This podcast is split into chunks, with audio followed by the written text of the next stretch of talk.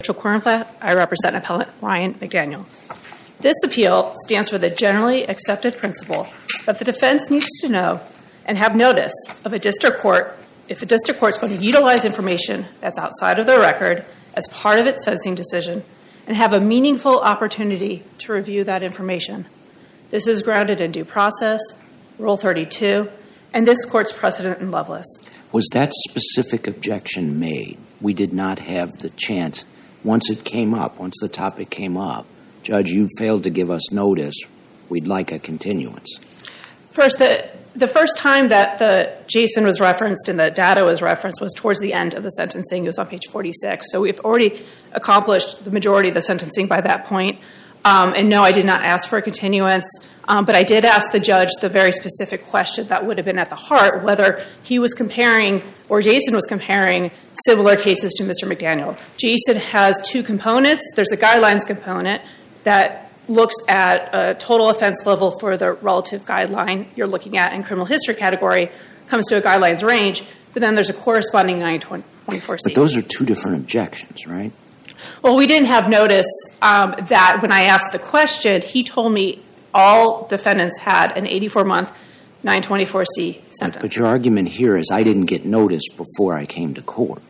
And my, my question is was that the basis of any objection to the district court? No, but when I asked the question, I was indicating to him what we were looking for, which is comparing Mr. McDaniel to similar defendants. I understand, but those are apples and oranges. Correct. And, but there's a second issue about using the data incorrectly. Sure. And I don't think there's a question there that I, I would have been able to fact check or correct the judge on the spot. I had to accept what he was telling me at the time. Is there an argument here that it might be harmless because it came at the end of the sentencing hearing after a lot of the work had already been done? Uh, no, Your Honor, I don't believe so. Um, because if you look at the sentencing transcript, the judge is, the district court is infusing this data throughout the transcript. Um, we didn't real, I didn't at least realize it at the time, but when you go to the transcript on page 32, he mentions Kimbrough and the need for national consistencies with sentencings. Um, on page 34, when he's discussing the uh, joint recommendation with the prosecutor, he's asking her whether she considered national sentencing data. And then on page 39, he's talking about the need to avoid similarly sentencing disparities for similarly situated defendants, 3553A6. Now, he doesn't mention what the data is or the source of that data, it's not until page 46, which is towards the end, that's the first time he mentions what these figures are, and that the source was this judicial tool, which was rather novel by that point. Um, so if you look at the entirety of the transcript, he's referring to this over and over, and he's using it to, to cabin both Supreme Court directive, in his opinion, under Kimbrough, and a 3553A factor. And when you look at when he imposes that sentence, he talks about again, page 46, the first time he references what the data and the numbers show and the source of it, he then confirms that he's using that data for not only Kimbrough's directive, but also for 3553A6 to sentence for similarly situated defendants. And then at the okay, end. so then let me just let me just throw this out too. So um, the first statement he made was a misstatement um, because you know the, the JSIN tool does not allow you to differentiate, as you say, between 60, 60 let's see, 60, 84, and 120 month consecutive sentences. But then he immediately comes back and says something that's correct, which is here's here's the search I did run. So what do we do when you have a misstatement followed by what appears to be a correct and specific more specific statement? Do we reverse? Do we read the statement as a whole? Or what do we do? Your Honor, I believe this requires a reversal, and the reason why that second statement he made does not correct the first statement that every 924C sentence was a consecutive 84 month. He said at least one 924C. That does not address the length of the 924C, and there's also a 300 month 924C. And we did see that in that data set. So that would have been important information for me to know because when you have a 300 month 924C, that's obviously going to skew those guideline figures on that on that tail end of it. So, Your Honor, as I said, the sentencing court definitely used this data. It used it to cabin both Kimbrough 3553A 6. Um, And we did not have notice of it. Well, what, what's the prejudice to the appellant? The prejudice to Mr. McDaniel? Yes. Well, we, first, we don't believe that uh, plain error applies, um, specifically because of the lack of notice with respect to the factual error. Um, but even if it does, we believe it's prejudicial.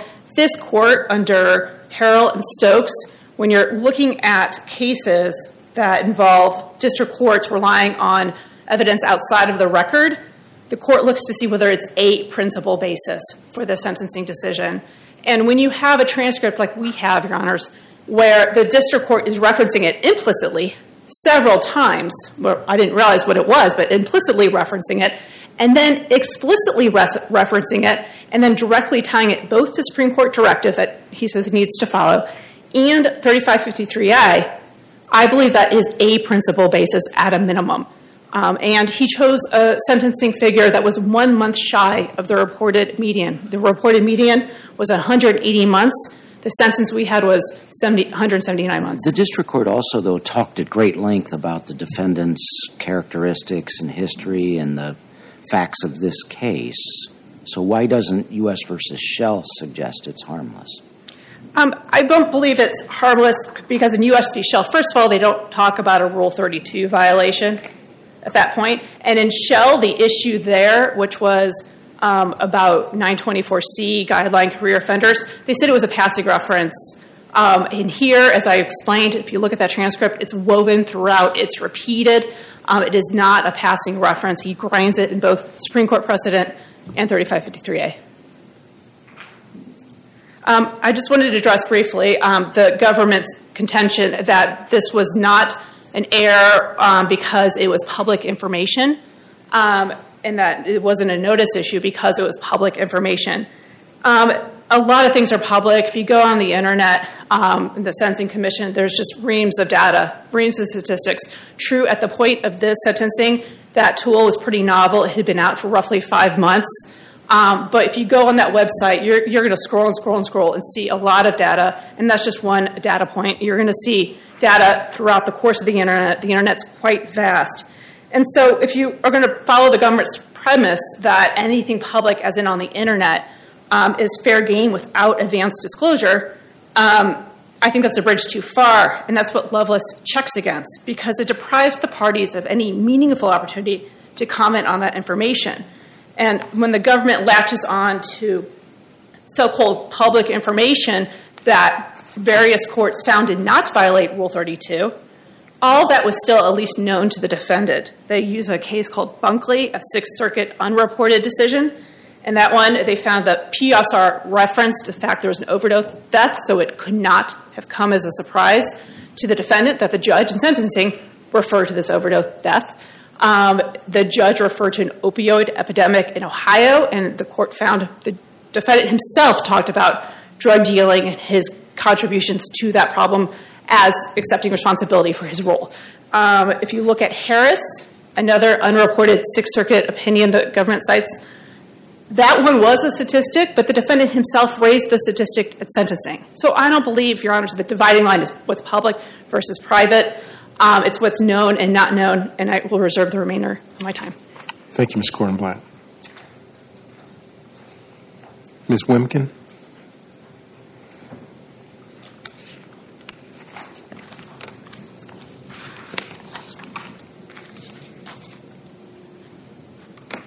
May it please the court. I'm Cassie Wiemken, and I'm here on behalf of the United States of America. The district court sentenced carjacker Ryan McDaniel to the middle of his guideline range. That decision was steeped in the 3553A factors. While it was above the joint recommendation, it was well within the court's ability and authority to sentence Ryan McDaniel to the middle of the guidelines. McDaniel, McDaniel is ignoring virtually all of the court's 3553A factors. Instead, what we've just heard is the focus on one data point, a data point that the district court said was not dispositive. The rec- McDaniel's claim that this was somehow central to the court's decision is simply undermined time and time again by the record.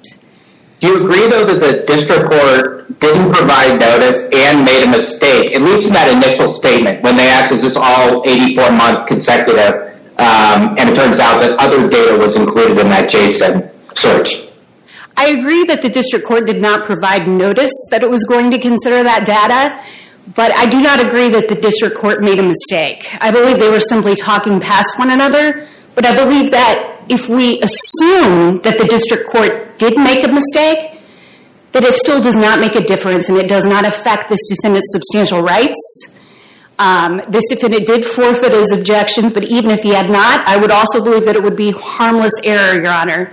And that's because... Now, um, just to follow up, I'm a little mystified by your response in one respect, which is it is absolutely crystal clear to me that the district court either made a mistake in answering the question or misunderstood the question, and that's fine. But the literal answer the district court gave has to be wrong, because you literally cannot search for that on the JSIN tool. I do agree with you, Honor, that literally it is wrong. Um, I don't believe that the district court was actually making a mistake in interpreting the data because you literally did not search for it. That's what I meant by that. I don't believe that he was because you can't. And in fact, when you go to that website, it is very clear right there. There's a section about what it means with the consecutive mandatory minimums. It says at least one 924C, so they have to have at least a 60-month sentence. And then when you go into the tool, you can only do at least one 924C.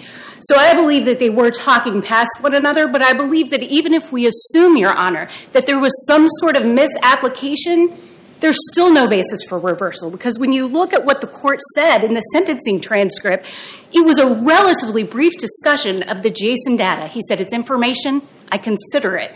And he then went into seven pages of a very in-depth sentencing transcript where this judge discussed the nature and circumstances of the offense as very, very disturbing. When the victim began reaching into his own pocket to get the keys, Mr. McDaniel stopped the victim and threatened to shoot him. He then proceeded on a high-speed chase, which was lengthy and involved extremely dangerous conduct. McDaniel has a significant criminal history that gives me great concern. McDaniel's loss of acceptance of responsibility resulted in a corrections officer having a broken ankle. And finally, there's substantial recidivism in this case. That's just a snapshot. Let me let me step in for Ms. Kornblatt. I think her answer would be the proof's in the pudding, which is the ultimate sentence ended up being one month less than the JSIN data would suggest. What do you, How do you respond to that? Your Honor, I do understand that point. However, Judge Clark mentioned that he was considering all of the 3553A factors, that he was looking to all of that. And I think that we have to assume when a federal judge tells us that they have considered each of the factors and that this particular one is not dispositive, that indeed that is the case, Your Honor. This was a middle-of-the-guideline sentence. And actually, Your Honor, in looking at the data, I think that if the data was broken out in the way that uh, Ms. Kornblatt broke it out in her in her brief, where there's a section about those who have lost acceptance of responsibility, it's quite possible that when the judge looked at those numbers, where the defendants were getting sentences of over 200, he could have imposed an even higher sentence. Because this, too, was... For it to be reversible error, does it have to be a dispositive error of fact, or does it just have to be a significant legal basis, or significant basis for the decision? Your Honor, it has to affect mm. McDaniel's substantial rights here. And so I think here he would have to say there is a reasonable probability that he would have received a lighter sentence. And I don't think there's a reasonable probability that this defendant was going to receive a lighter sentence. I mean, um, it's obvious that the district court here felt that a much more significant sentence than the joint recommendation was in order, and he did support that sentence by examining in depth the 3553A factors here. And and I don't believe that there was an error in the first place with regard to him not disclosing the JSIN statistics, Your Honor. Um, that is another point here. While Rule 32 does uh, expressly require certain information, and this court has found it to implicitly require the disclosure of certain other material information, I also don't believe there was an error in the first place in considering these statistics. And if there was some sort of problem, There was no objection here, Your Honor. There was no, and in fact, Ms. Kornblatt at the sentencing actually invited the district court to consider another data point, other statistics. If we look at the transcript here, um, what defendant was really asking at sentencing was that the district court just not use those statistics, but to use other statistics that McDaniel had cherry picked.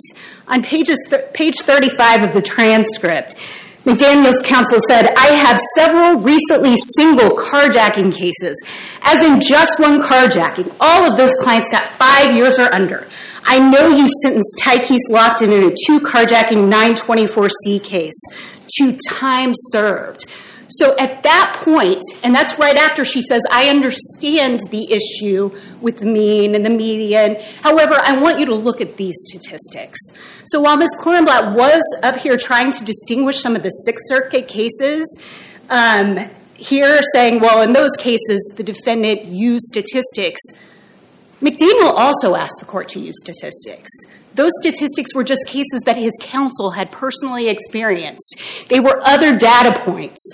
And the district court here, he was just using data points too. His data points came from the United States Sentencing Commission's website here. So, for that reason, too, I do not think there is any sort of error. And the Sixth Circuit cases that were discussed in Lovelace, um, the this circuit relied on United States versus Hayes. But the subsequent Sixth Circuit cases says it, it's a totally different matter when you have something like a judge's personal knowledge or you have undisclosed victim letters than when you have information like this. Sentencing. Don't you think, though, that, um, you know, I'm, I think you might be claiming too much because, I mean, ultimately, in my view, this is a novel tool. The JSIN tool is novel. And so arguably the district court, I, think it's maybe undisputed, or you, can dispute it, it probably should have disclosed the JSIN tool and use of the JSIN tool because not a lot of people are necessarily familiar with it. Um, so maybe there's not a contemporaneous objection, maybe we're in plain error land, but at the very least, you don't think this violated um, giving notice ahead of time to the to counsel that I'm going to use this novel tool that maybe not a lot of people have seen before? No, Your Honor, I do not think that it noticed it. Of course, any attorney is always going to want more information. But I think when we look at Becker and we look at other cases, there's simply not support for saying that any information conceivably whatsoever should be there. It's, it's material information. And the case law is really talking about defendant specific information as opposed to statistics here um, which is what we had at the case. I do understand that JSIN at the time was relatively new. Sentencing statistics in and of themselves are not. Um, and I don't think there's support for extending that to this. But ultimately, even if there was some sort of Rule 32 violation, and I don't believe that there was, here, it simply does not matter because even if we applied a harmless error standard, which I don't think applies here, but even if we did, it simply would not make a difference. Well, let me ask you this. If, isn't it just good policy, at, at the very least, to, to, disclose it? Because the fact of the matter is, and I'm not saying that Ms. Kornblatt would have done this, but she could have run her own search and realized and said to, the, said to Judge Clark, actually, there's no way it could have just been the 84 months because I ran this search and there is no way to, to drill down on the numbers quite that much. I mean, wouldn't that have been a helpful thing to happen at sentencing?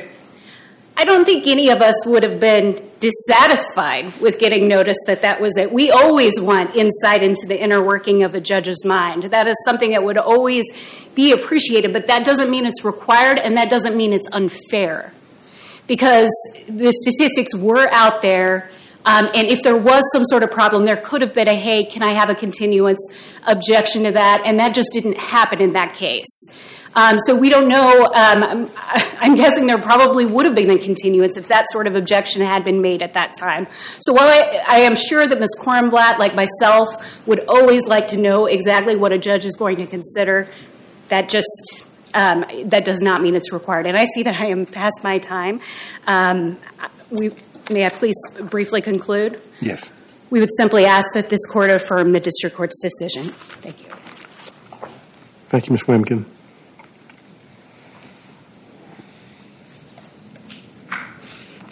The government mentioned a Becker, a case from this uh, circuit. There, um, the uh, circuit held there was no rule no violation, and it was it was not harm, uh, it was not plain error because the district court expressly said that they were not considering the information at issue there. Um, here, it's the exact opposite. The judge said he was considering it. He mentioned it several times throughout the transcript, and he tied it to a Supreme Court directive and congressional directive. Um, the government also mentions that this is the middle of the guideline range. Um, basically, so there's a presumption it's it's reasonable. I assume that's their point. In Hayes, what Lovelace relied on, Hayes is a Sixth Circuit opinion. Um, it's a, the fact that the di- district court there didn't depart uh, because of the information doesn't mean that the district court did not rely on it. It can still nevertheless be material. And here, it is material. But under plain error, what's the analysis as to whether or not there's a reasonable likelihood of a, a lesser sentence? if I had the opportunity, if, if, if I knew that the district court was incorrect, that not every one of those defendants had an 84 month sentence, I could have gone through the raw data, which we did in our brief, and shown the district court pulling out just those with the 84 month sentence. 20 of those people had an 84 month sentence. The median there was 168 months, nearly a year difference. So I think there would have been a reasonable probability that I could have talked to the judge and convinced him perhaps that the numbers he's using were skewed too high and that could have resulted in a different sentence for Mr. McDaniel. Thank you. Thank you, Ms. Cornblatt. Thank you to both counsel for participation in argument before the court this morning. We consider it helpful, and uh, we'll continue to review the case and render decision in due course. Thank you.